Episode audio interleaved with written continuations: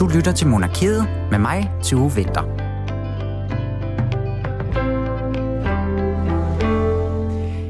Det er jo absolut ingen hemmelighed, at øh, interviewet med Meghan og Harry stadigvæk det spørger lidt i baggrunden. Det er et af de allerstørste royale historier, vi nok får i år. Ja, måske i hele dette årti, hvem ved. Selvom hertugen og hertuginden af Sussex altså så småt har forladt dagspressen, så er der stadigvæk et kæmpe efterspil, som vi bliver nødt til at prøve at tage en lille smule alvorligt. Og det kommer derfor også til at kredse om deres Tell It All interview med Oprah i denne her uge af Monarkiet her på Radio 4. For lige meget om du er Team Harry og Meghan, eller du er Team The Firm, så er alle nok enige i, at den egentlige skurk i den her misære, det er måske pressen. Vi snakker så meget om, hvor hård og ubarmhjertig den britiske sladderpresse er. Så meget, at det nærmest bare er blevet en kendskærning, vi accepterer af en spiller, når vi taler om det her britiske kongehus. Men hvordan er den her kultur opstået, og hvad er det for nogle kræfter, der egentlig er på spil i den her øh, lidt modbydelige presse her? Med mig i dag, der har jeg altså to yderst kompetente journalister, øh, der skal hjælpe os med at kigge på det her. Det er nemlig Helle Bygum, der er tidligere hofrapporter. Vi får også med på telefon er det jo i disse tider. Udlandsredaktør på Berlingske, Begitte Borup, der har haft øh, snuden godt nede i begivenhederne omkring Meghan og Harry, og de skal altså hjælpe os med at blive meget klogere på det her noget betændte forhold. Fordi at måske er der snart brug for en ægte revolution i det her, og den er måske blevet sat en lille smule i gang af det her Meghan og Harry interview. Rigtig hjertelig velkommen til Monarkiet.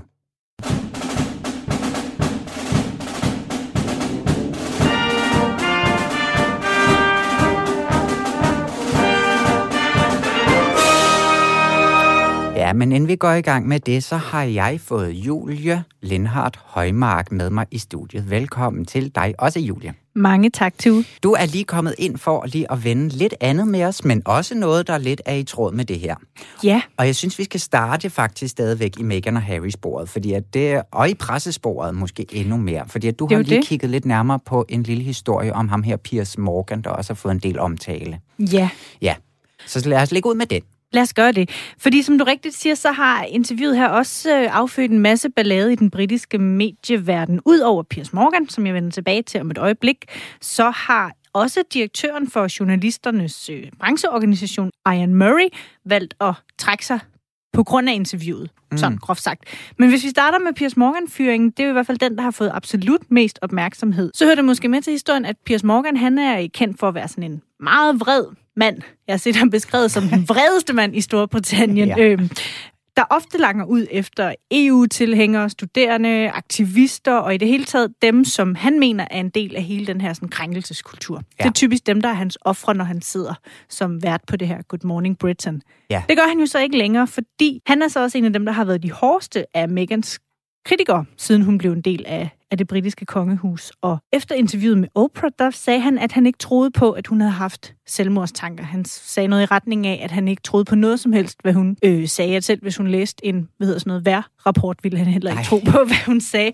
Men det, at han på den måde gik ind og havde en holdning til, hvorvidt hun havde haft selvmordstanker eller ej, og kommenteret på det på tv, det udløste intet mindre end 41.000 klager. Ja.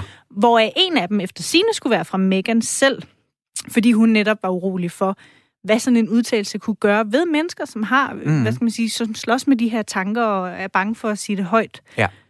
Men i hvert fald så, øh, ja, først, jo, eller han, han blev jo så fyret på grund af det, men inden da, der udvandrede han i vrede fra sit eget tv-program, fordi programmets værvært, Alex Beresford, han antydede, at Piers Morgans had mod Meghan og Harry i virkeligheden var mere sådan af personlig karakter. Ja. At han var en lidt forsmået type, fordi efter sine så har Meghan og Piers engang selv haft et, et personligt forhold, som i et eller andet omfang også siges og skulle have været hen af det romantiske. Afhængig af, hvilke medier man lige læser. Men, ja, der er noget med en drink og noget. Ja, de har været for en ja. drink, og så er spørgsmålet, hvor mange gange de har gjort det, og hvad der så er sket efter den drink. Det ved vi ikke noget om. Nej. Men i hvert fald har de kendt hinanden personligt en gang. Og, og det sluttede så efter sine, da hun mødte prins Harry. Og så er det så ham værverden her, han på live på tv antyder, at det i virkeligheden er det, Piers Morgan er så vred og mm. forsmået over.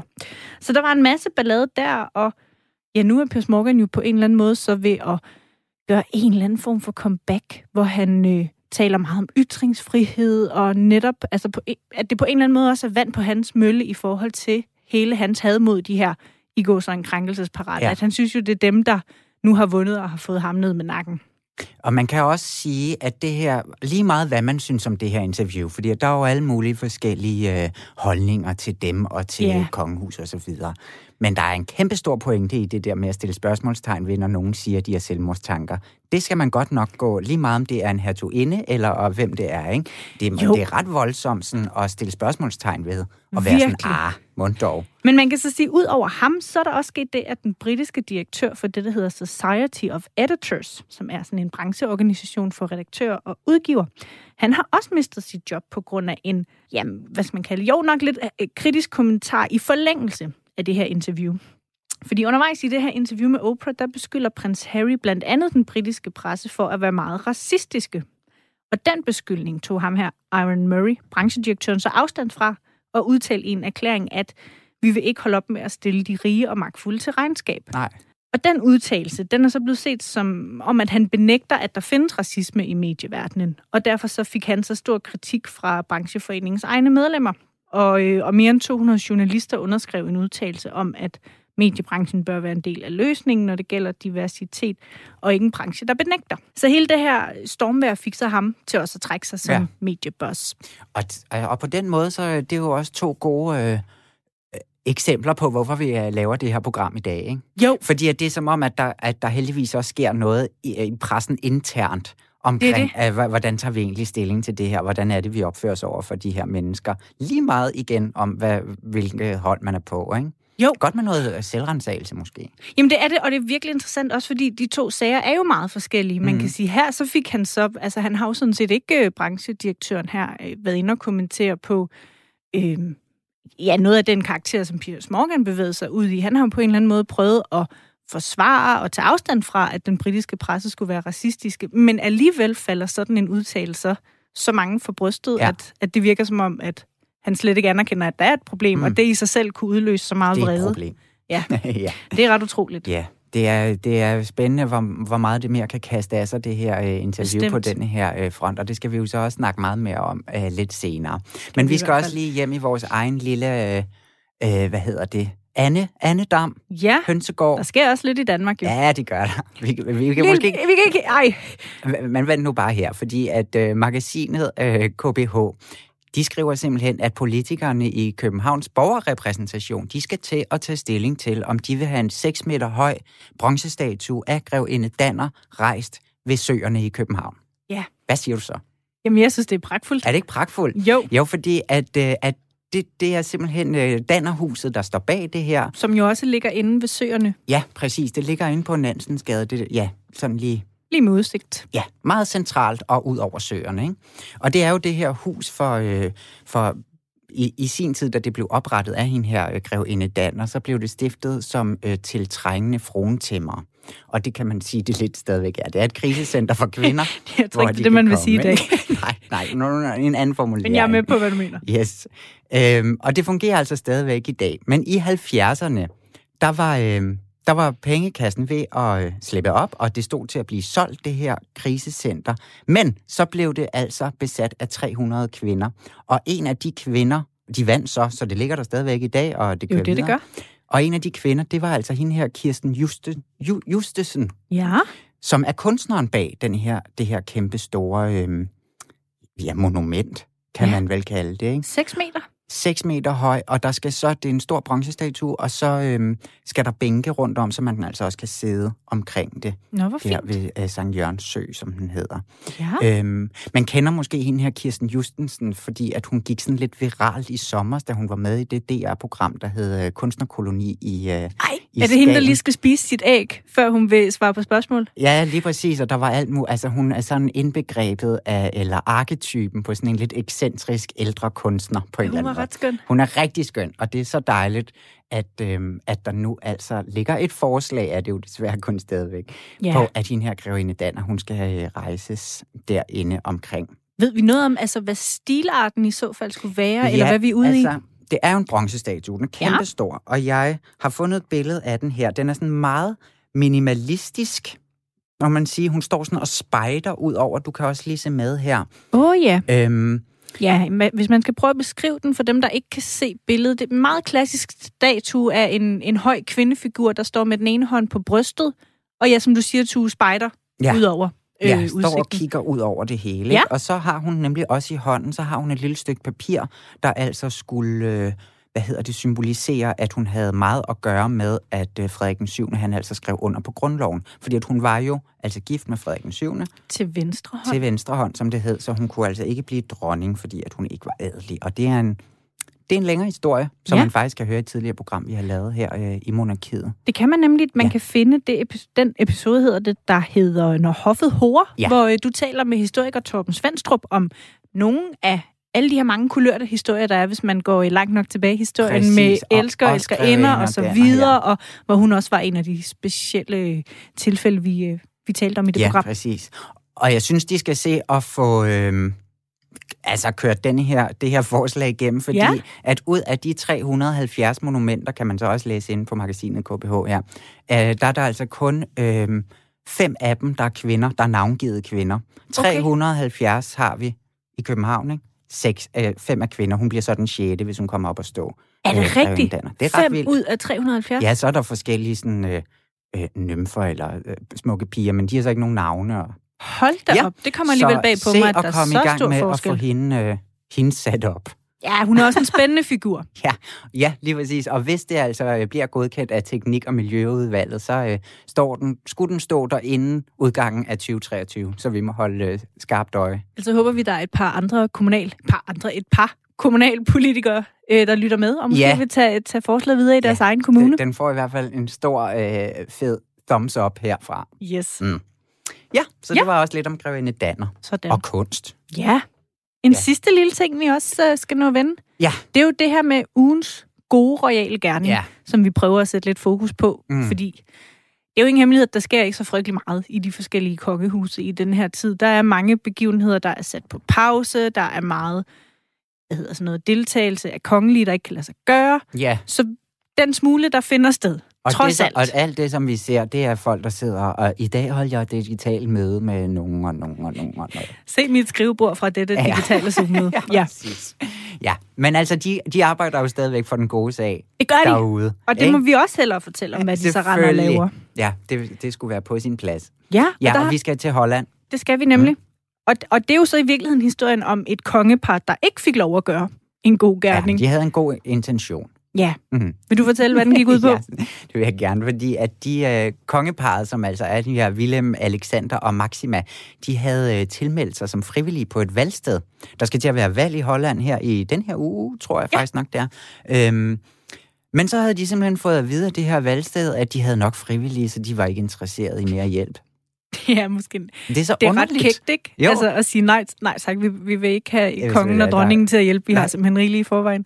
ja, der er nok til at stå og kigge ind under øh, og ind, ind i stemmeboksene og sørge for, at man putter øh, sædlen ordentligt ned i dem. Og... Ja, men det er interessant det er i hvert fald. Fordi jeg kan heller ikke lade være at tænke, at lad os nu sige, det var i, i Danmark, at... Øh, at dronningen eller kronprinsen og øh, kronprinsessen havde, havde øh, hvad hedder sådan noget, tilbudt deres hjælp til de her ja. valgsteder. Vil man så ikke, vil det ikke ende ud i en diskussion om, at så blander kongehuset sig i politik, og de to ting jo. skal være helt adskilt? Bestemt. Tror du ikke det? Og, jo, helt sikkert. Og også uden jeg ved så meget om det hollandske forhold til Nej, sådan regeringsapparatet øh, og så videre, øh, og kongehuset. Altså, så tror jeg, det er rimelig meget det samme som det danske, og jeg tror, de vil få ramaskrig, hvis det danske begyndte sådan at, at, at være ude og pille i valgstederne. Og, altså, fordi ja. de skal slet ikke lege med den del af demokratiet, tror jeg. Nej, nej, for man kan jo sige, det er jo ikke, fordi de kommer til, tænker jeg, lige at stikke hovedet ind bag gardinet nej, og sige, nej, nej, det tror jeg heller ikke. Rykker du lidt kryds, men lidt det, til højre. Men det er men, da en hårfin grænse, ikke? Jamen, det er altså, det nemlig. Ja. Det er to verdener, man på en eller anden måde så begynder at blande sammen. Og vi ved jo heller ikke, om det er derfor, det valgsted så har sagt nej tak. Nej. Vi har ikke brug for kongelig assistance her, at vi klarer det fint med, øh, ja. med folk fra lokalområdet. Men det er interessant siger. alligevel. Meget. Men, øh, og fin, god intention, godt de vil ud og hjælpe lidt til, hvor at... Øh, hvor der kunne være brug for. Det var der så ikke her. Nej. Bedre held næste gang. Præcis. tak skal du have, Julie. Selv tak. Vil de have en pude i ryggen?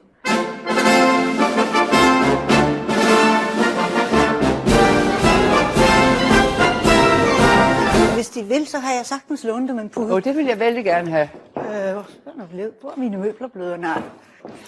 Jeg Men lad os bare tror, var vi- nødt til at sidde på en pude. Hvis Jamen, det er bestemt ikke Og det, er til ryggen, vi Det er tænker. simpelthen for... Åh, tusind tak. Jeg synes, det kunne, jeg kunne se, at de følte dem lidt langt tilbage. Det er rigtigt nok, øh, men jeg troede, jeg skulle sidde på en pude. Det Nej, nej, nej, nej, nej, nej, nej.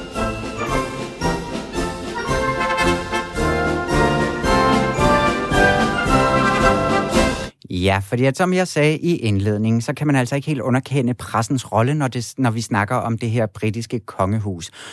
Og nu der skal vi altså til at stille lidt skarp på den her noget brutale presse, vil jeg kalde det, der bliver ved med at forarve, og den bliver ved med at stille den kongelige familie i nogle sådan ret øh, voldsomme situationer.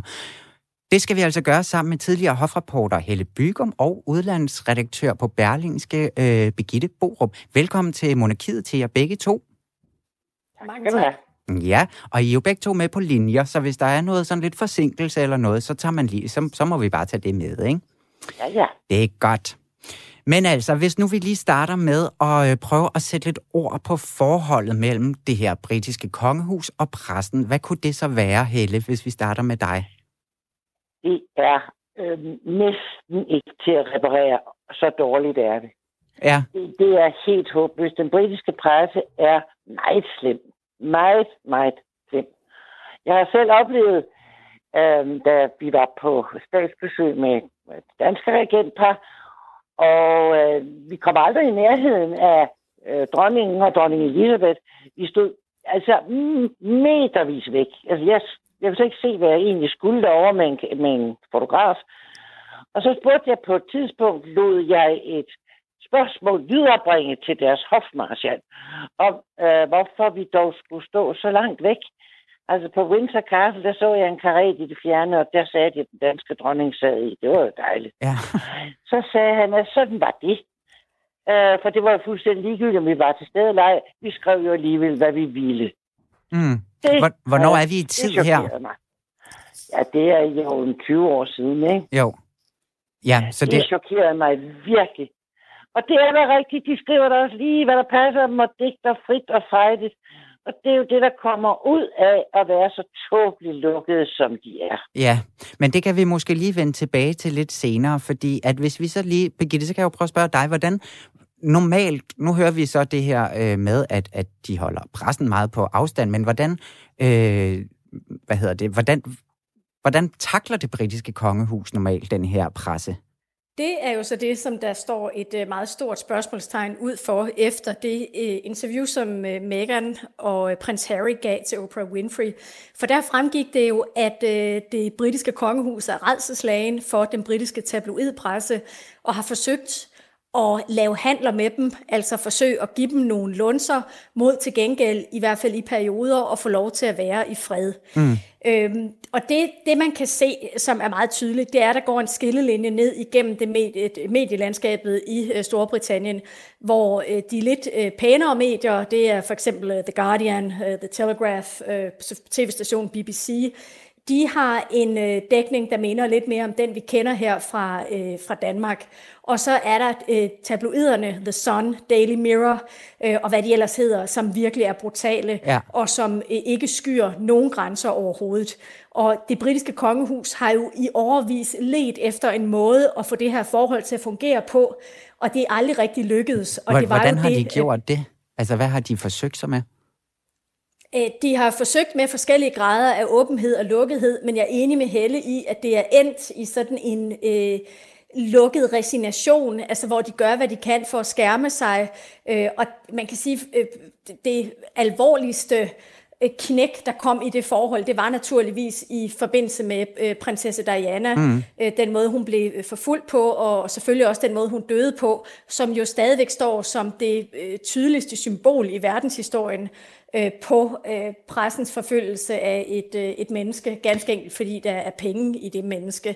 Øh, så, så det er et evigt kompliceret forhold, øh, som det er svært at se, hvordan nogensinde kan blive øh, rigtig sundt. Det kommer i hvert fald til at, at kræve en øh, kulturændring, som Ja. der lige nu ikke er udsigt til. Nej.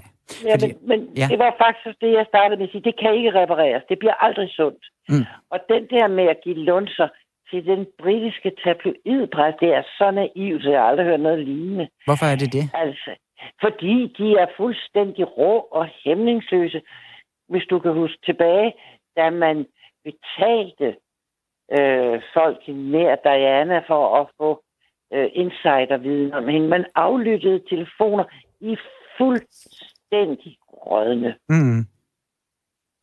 Ja, fordi Så at jeg den, tror ikke på, ja. jeg tror slet ikke på, at øh, jeg ved ikke, hvad der skal til. De bliver aldrig tilfredse, fordi de slet ikke er opdraget til at have respekt men, i, for kongehuset.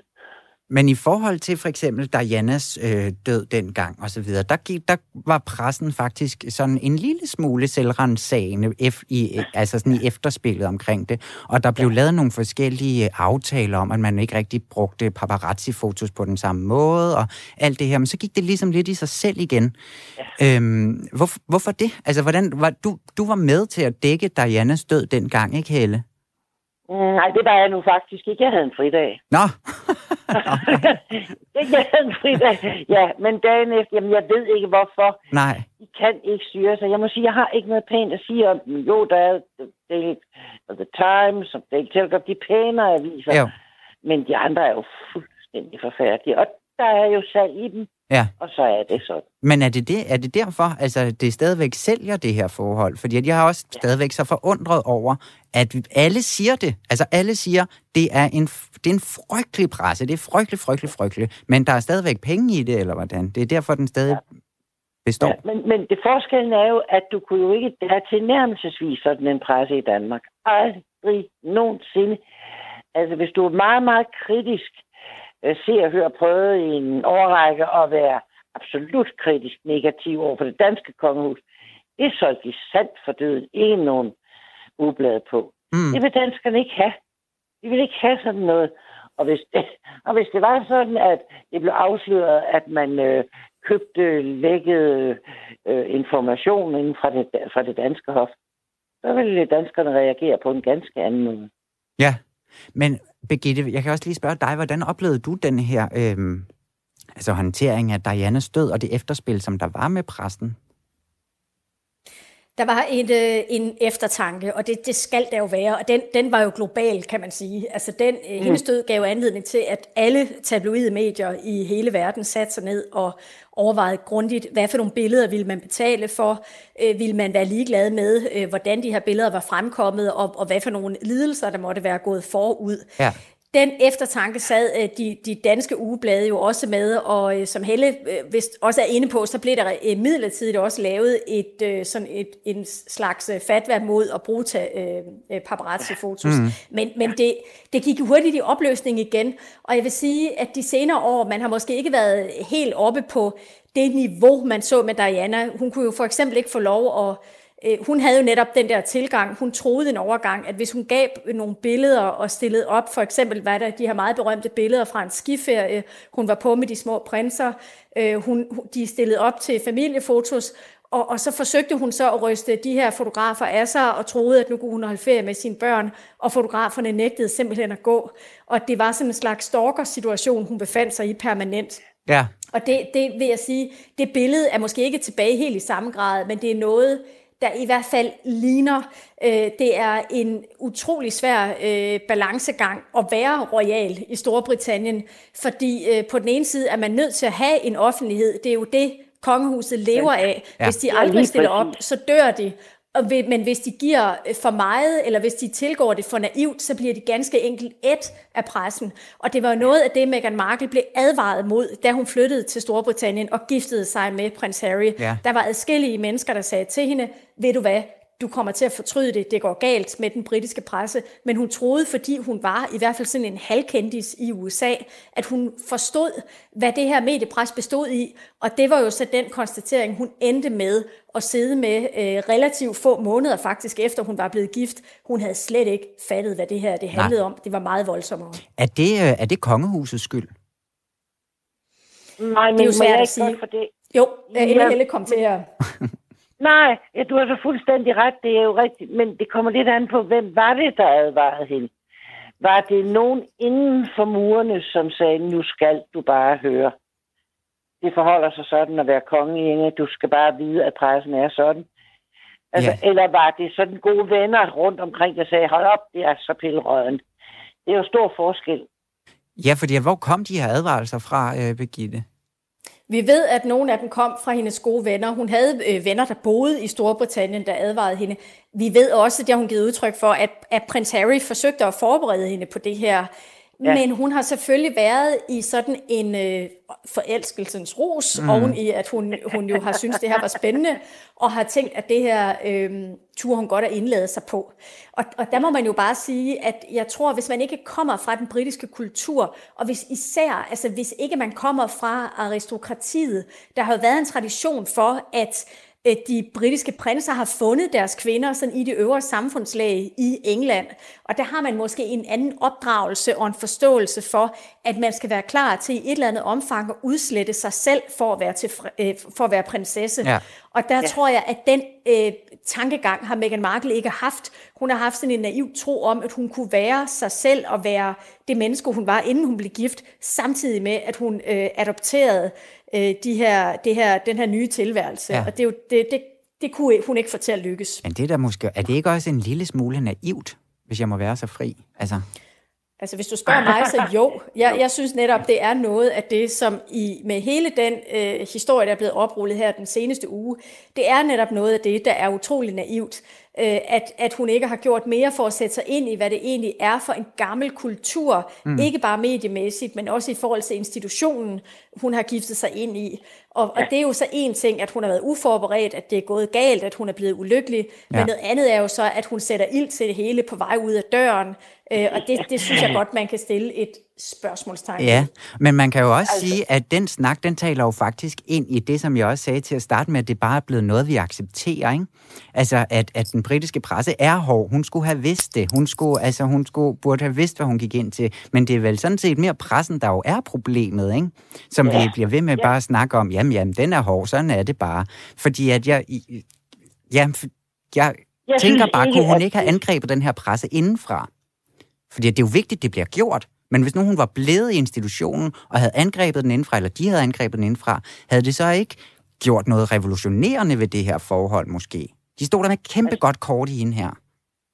Jeg synes jo, det er tankevækkende, at de kunne slå uh, Diana ihjel, men at den nuværende, altså den kommende engelske dronning, jeg springer lige Charles over, Ja. Um, hende, ja, det, det er jo nok ikke den eneste, der har. Ja. hende hende gør de jo ikke noget ondt på den måde. Selvfølgelig har de været kritiske, og de har været på nakken af hinanden og paparazzi. Men på en eller anden måde, så får hun ligesom lov at overleve. Mm. Og så mhm. kommer de igen og tager livet af det næste. Og det er da tankevækkende. Hvad er det, der sker? Jamen, og hvorfor har hun fået sådan en hård medfart, hende her, Megan? Er det, fordi hun er amerikaner, eller er det det her raceproblematik, eller altså, hvad tror du, det handler om? Birgitte, vi starte med dig? Jeg tror, det er en... Jeg tror, jeg har svært ved, ved at sige, og forestille mig, at, at det er en raceproblematik, men, men omvendt vil jeg så sige, i, i disse tider, vi lever i, så øh, øh, synes jeg, vi måske alle sammen også skylder at have en eller anden forståelse for, at der er nogle ting, der man bare ikke kan sætte sig ind i. Mm. Men, øh, men man skal jo huske, at Storbritannien, og især øh, London og storbyerne, er jo stadigvæk, altså det er jo i forvejen et relativt øh, multikulturelt øh, samfund. Men, men, jeg, men det, jeg øh, forestiller mig, er som... For det er rigtigt, øh, hertuginde Kate har fået en meget mere nænsom behandling, end, øh, prins, end, øh, end øh, Meghan har fået. Øh, og jeg tror simpelthen, at de har øjnet øh, den her fantastiske historie, og så har de udset sig det menneske, der simpelthen har kunne sælge flest aviser. Altså så, så enkelt tror jeg, det er fordi Meghan Markle jo også, hun kom jo ind som et, et stykke modernitet, et frisk pust, en ny kultur, man kunne gå i gang med at implementere. Mange så hende jo som sådan en gave til kongehuset, men samtidig var hun jo også sådan lidt en provokation. Det at der kom en kvinde, der var så selvbevidst, der havde sin egen karriere, der kom med sit eget liv, og nu skulle træde ind i noget, som enhver jo selvfølgelig ville være usikker overfor. Ja, der var helt sikkert en sådan en blodlugt øh, over det, en blodrus, øh, som medierne så har hægtet sig på. Mm. Men det, der er afgørende for, at Meghan Harry er blevet så øh, velbeskrevet i medierne, som hun er, også med mange øh, ondskabsfulde vinkler, det er, at hun ganske enkelt er en god historie. Hun er en meget bedre historie, end Kate Middleton er. Kate Middleton er, hvad man kunne forvente. Hun er en, en pæn, pige, sådan sagt, øh, ikke nedladende men, men det er hun jo, mm. fra det øh, britiske ej, det kan jeg slet ikke sige det ord nu, fra en britisk overklasse, som er, ja, så- tak Helle, som er blevet, som er blevet gift ind i det britiske kongehus. Det er business as usual. Meghan Markle, hun er det modsatte. Hun er modstrømmen, og derfor er hun interessant, og derfor blev hun den store historie. Ja, hun kom jo Men- også ind med forskellige... Altså, man vidste jo godt, hvad hun også havde lidt på hjertet. Altså, det, hun var udtalt sådan kvinderetsforkæmper, og, og også var involveret i raceproblematik og sådan noget. Så hun kom jo med en masse sådan sprængfarlige emner, kan man sige. Ikke? Det har de jo vidst. Det har Men alle jeg- vidst, ikke? tror, at det britiske samfund, som er så fuldstændig utrolig klasse opdelt, de synes, der er langt mere tyngde i Kate Middleton. Langt bedre uddannet, langt mere tyngde. Og så kan man sige, ja, ja, hun kommer fra, fra gamle penge og aristokrati. Det gør øh, den anden jo ikke.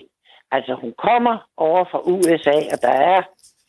Øhm, Hvordan søren siger man sådan noget? Men, men øhm, der er mere plastik over hende end, øh, end svinden. Men der er da også en god fortælling i, at... Øh, altså, nu siger jeg, at jeg kunne gå hen og blive gift med prins Harry.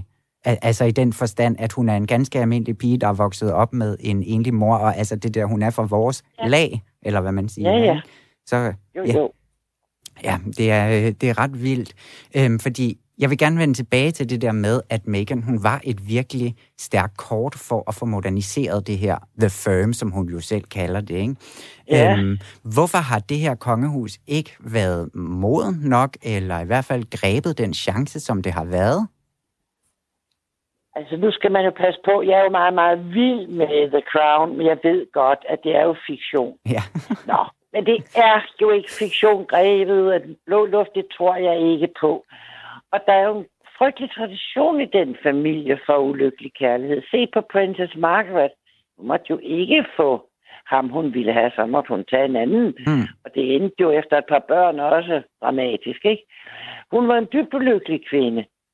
Og der, der er sådan en underlig umenneskelighed over den familie. Ja, Den måde stakkels Charles, jeg synes er kvej, men den måde, han er blevet opdraget på, ikke? så skal man jo også blive kvej. Ja. Altså, jeg tror ikke, han er blevet kysset og krammet og rost, vel? nej, der er ikke så meget, der tyder på det i hvert fald. Men, men, Nej, Men det her med Harry, man må også på en eller anden måde, ja, jeg ved ikke, har han ikke sådan konsulteret lidt med sin familie omkring hende her Meghan, ikke? Altså, og der må der have siddet nogle, øh, øh, ja, hvem, hvem står for sådan noget, øh, PR-agenter i, i, i, øh, i kongehuset har sagt sådan, hende her Megan, hun er et drøn godt kort, lad os få spillet hende ind, så vi har øh, moderne kvinde, øh, ja, en, en ny race og, og så videre. Altså, var der ikke noget i det, Birgitte, tror du? Jeg kan faktisk godt tvivle på, hvordan øh, kongehuset har forholdt sig til hende. Altså, der, der har, hun er jo blevet budt velkommen. Det har hun jo selv fortalt. Hun blev modtaget meget varmt. Øhm, og hun kom jo også til, og i begyndelsen indgik hun jo også i den meget, sådan, det meget tætte forhold, øh, prins Harry har haft til sin bror.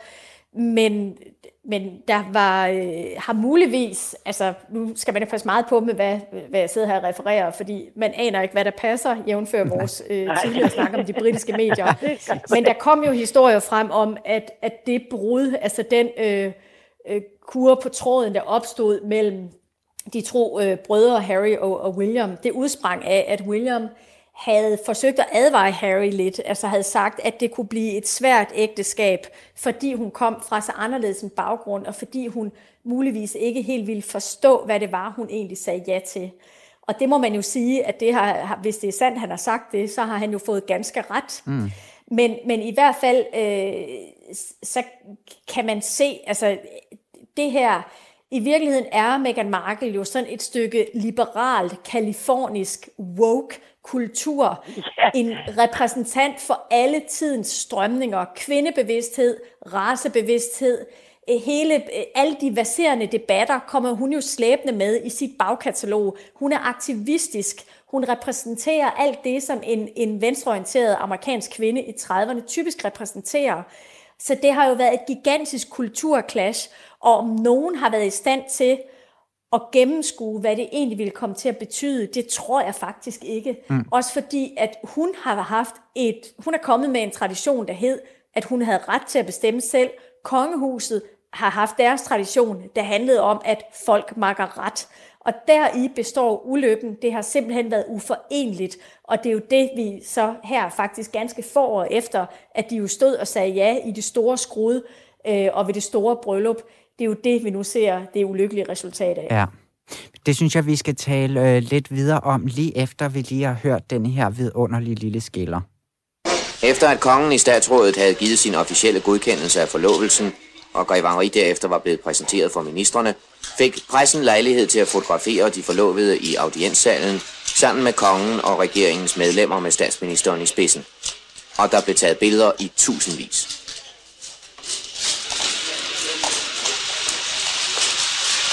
Nu må det være nok. Det er et stort program, der venter.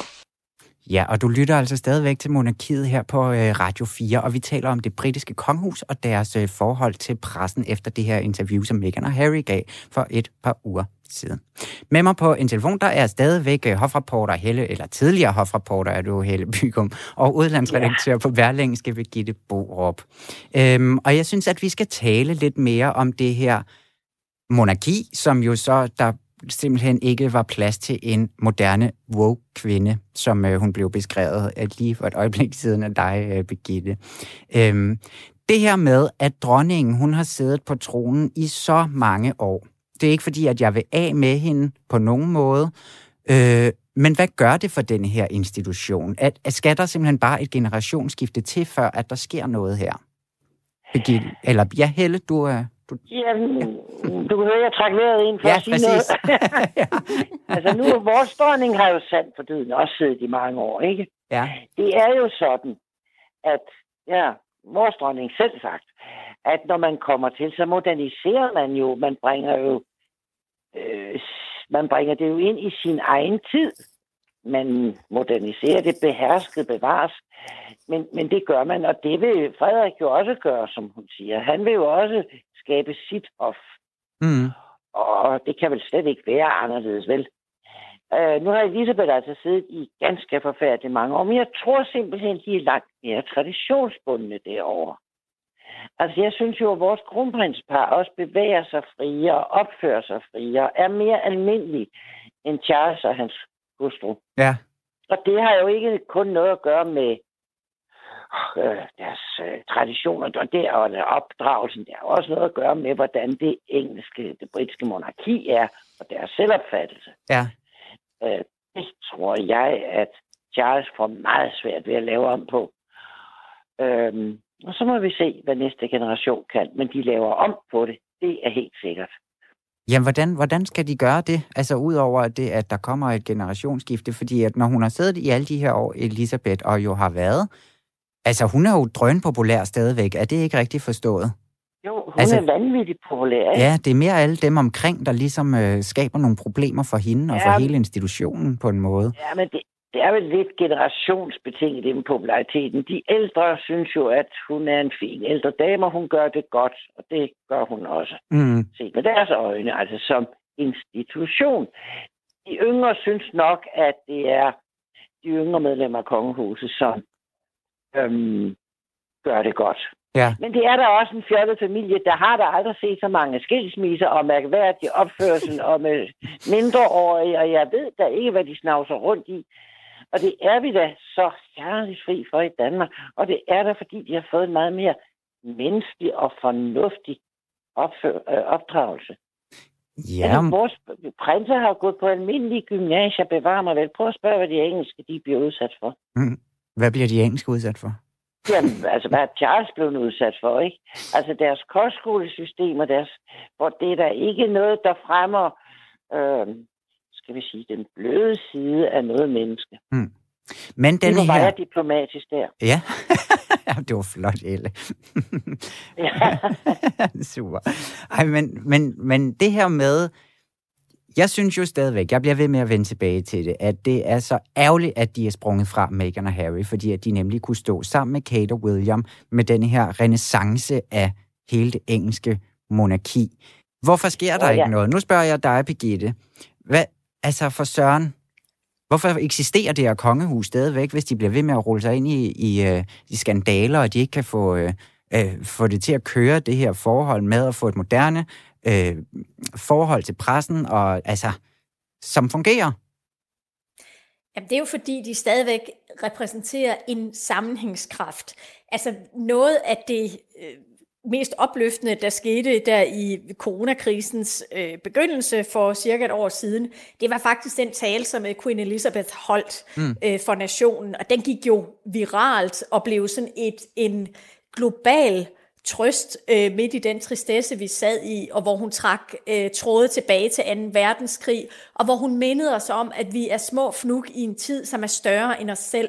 Og det er jo lige præcis det, kongehuset kan, når de er gode. Og jeg, et kongehus er jo aldrig større end de mennesker, der repræsenterer det. Og det er dronning Elizabeth jo et godt bevis på.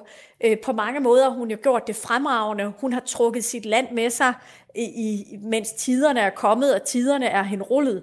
Mm. Og hun har faktisk gjort det med en stor værdighed. Hendes problem har været, at de mennesker, hun har haft omkring sig, ikke helt har leveret øh, værdighed på samme niveau.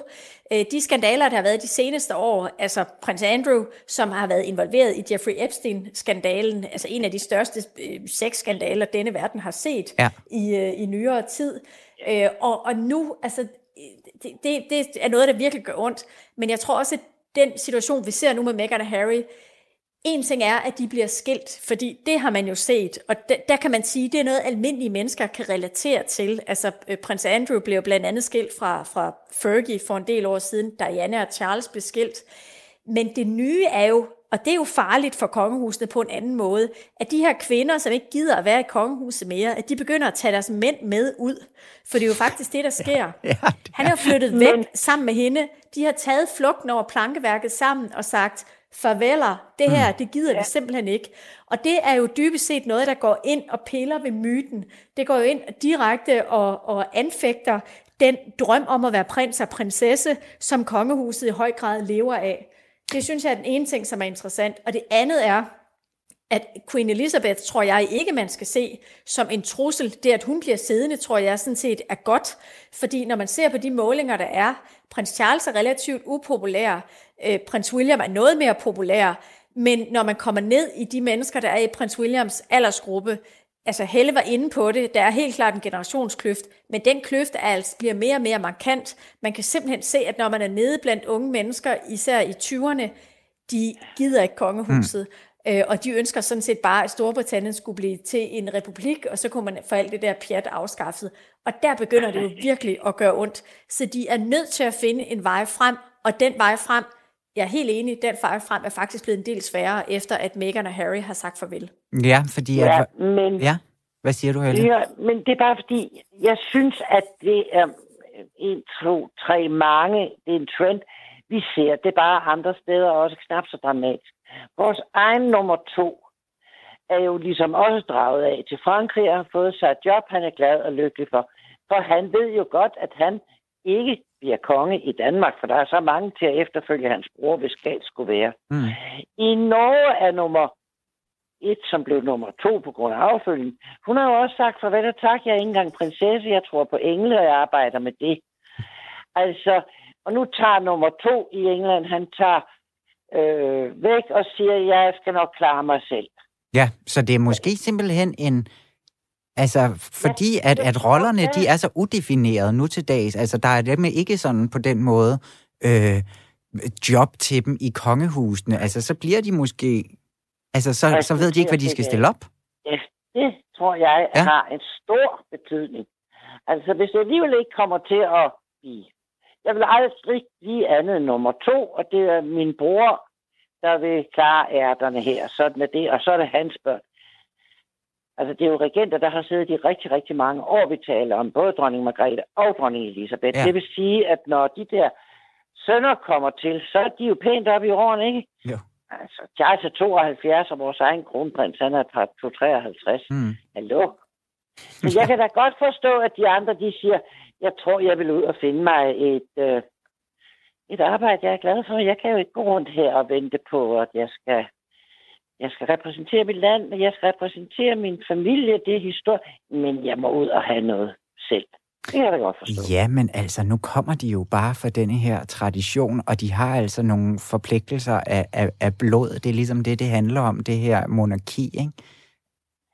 Jo, men selv et monarki kan jo godt tillade sig at modernisere sig en anelse. Og jeg tror, at de får moderne kvinder, det synes jeg, vi har snakket meget om, at det er Megan. Ja. De får nogle koner, som ikke finder sig i hvad som helst.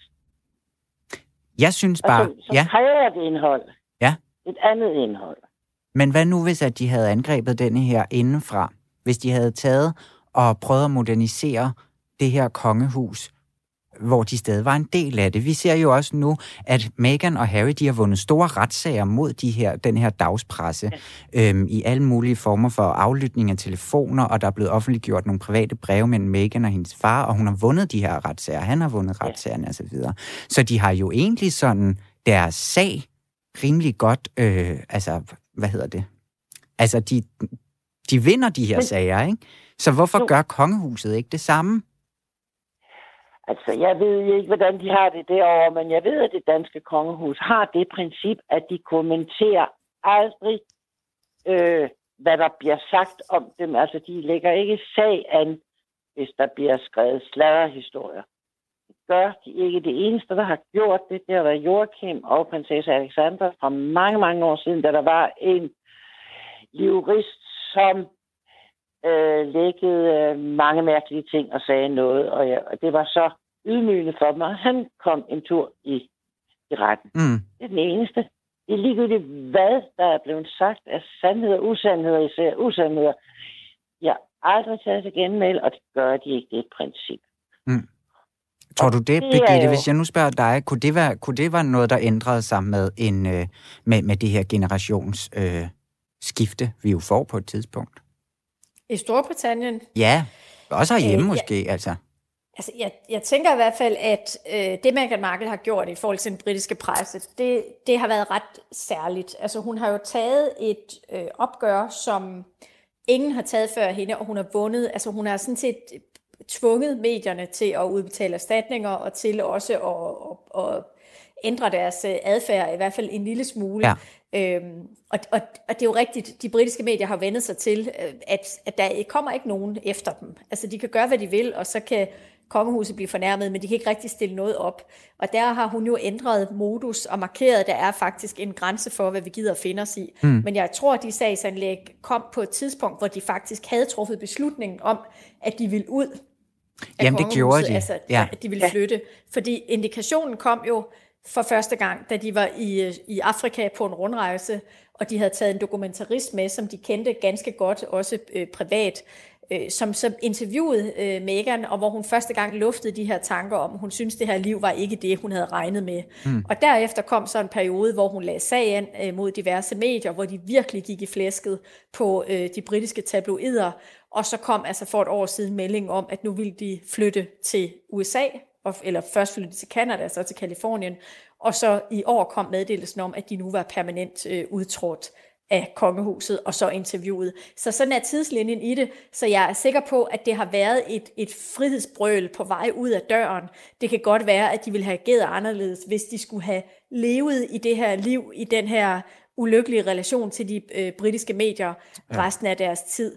Jeg tror, men jeg, jeg er enig i, jeg tror, vi kommer til at se en anden adfærd. Altså, det er klart, at der vil komme en simpelthen et øh, reaktionsmønster, der vil minde lidt mere om det, man ser ude i den virkelige verden, hvor folk jo altså heller ikke går rundt og finder sig hvad som helst. Nej. Og faktisk er det jo noget, der er meget definerende for vores tidsånd.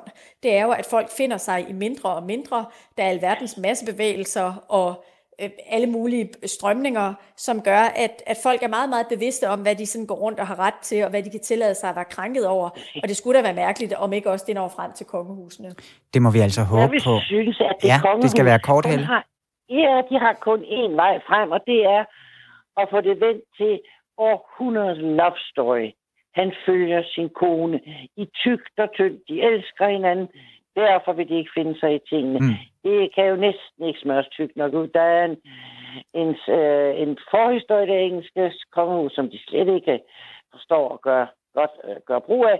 Den eneste måde, de kan redde sig på, det er at sige, det er virkelig true love, vi ser her. Ja, Men altså, det må vi da håbe, at de uh, tager til sig derovre. Vi når ikke, uh, desværre ikke, uh, at snakke mere om den her uh, britiske pres. Vi må bare håbe, at der snart kommer noget, noget skub i det, så, så de ikke simpelthen mobber folk ud af deres egen uh, familiedynastier. Ja. Tusind tak, fordi I vil være med, Helle Bykum og uh, Begitte Borup. Tak, fordi I vil være med i Monarkiet. Selv tak. Selv tak, ja. Livet præsenterer... Ja. Så gælder det om at vise, hvor dygtige I kan blive.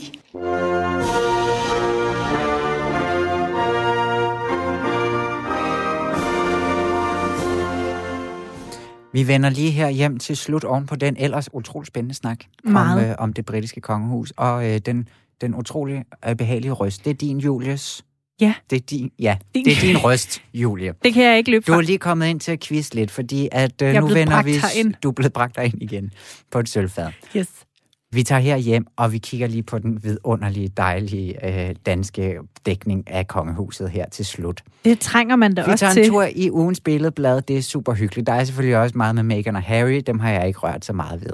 Vi starter med billedbladets leder i den her uge, fordi at Anne Mette Krakow, der jo er chefredaktør, hun har hver uge sådan en lille leder, hvor hun lige skriver noget. Den handler så også om Meghan og Harry-interviewet, men hvad er overskriften?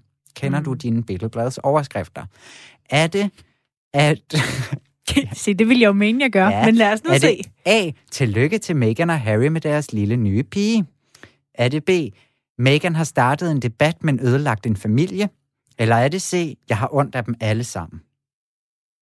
Se, B'eren tror jeg ikke rigtig på. Nej, At, det, det er alligevel måske en det er tand for for hårdt til Ja. billedbladet. Det er nok min øh, umiddelbare tanke. Ja, jeg tror, det er den sidste, den diplomatiske, øh, vi rummer, at vi har sammen. ondt af dem alle. Ja, den tror jeg mest på. Billedbladet har ondt af dem alle sammen. Så der er Det point. er rigtigt. Der er point, Julie. Så Yes. flot. Og det er, men det er faktisk en lille løftet pegefinger, fordi at, øh, at det, hun siger, det er, at der er ingen, der ved, hvad der rigtig er sket. Vi skal lade være med at dømme hverken det ene eller de andre, osv. Og det har hun jo en super god pointe i. Det er Ikke? svært at være uenig i. Og så synes hun, det er rigtig synd for Harry og Williams forhold, at det er blevet dårligt. Nå, vi leger lige en anden lille slags leg. Vi forlader lige billedbladet lidt, fordi at jeg ved ikke, hvordan jeg kommer til at falde over det, men jeg har fundet overskrifter om øh, kronprinsessens deltagelse i øh, øh, Danmarks indsamlingen. Ja, det var da godt nok fra det ene til det Ja, andet. det er noget andet. Men jeg, og jeg kan ikke huske, hvordan jeg lige kom ind på det. Men så var det bare meget sjovt, fordi at nu skal du høre her. Du skal nu parre tre blade med tre overskrifter, som alle sammen handler om hendes øh, deltagelse i Danmarks indsamling. Er du klar på det?